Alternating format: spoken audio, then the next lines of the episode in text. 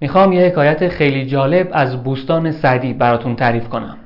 یه پادشاهی که با سیاست و درایت حکومت کرده بود و یه شکوه و ابهتی هم تو چشم همه مردم و کشورهای اطرافش داشت این در بستر مرگ افتاد.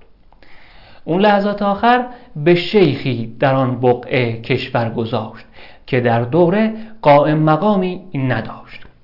به یه پیر طریقتی ارادت داشت. چون ولیعهدم نداشت وصیت کرد که پادشاهی رو بدن به همون پیر طریقت همون شیخ.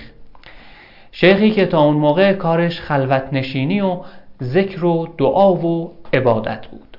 چو خلوت نشین کوس دولت شنید دگر ذوق در کنج خلوت ندید. شیخ خلوت نشین وقتی دید که دولت و حکومت به دستش افتاد احساس کرد دیگه کنج خلوت جذابیت و صفایی نداره.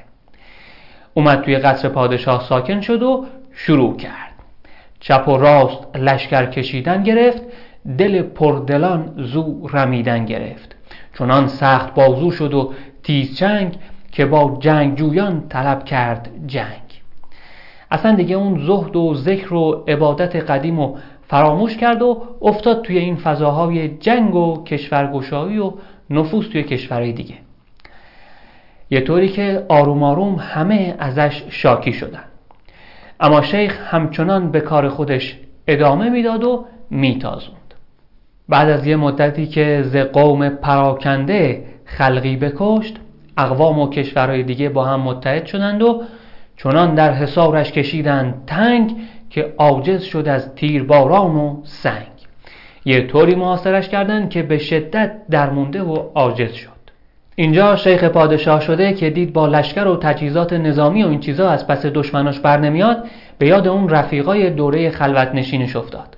همون آبدان عزلت نشین برای یکیشون پیغام فرستاد گفت به همت مدد کن که شمشیر و تیر نه در هر وقایی بود دستگیر. وقا یعنی جنگ. گفت کار از شمشیر و لشکر گذشته.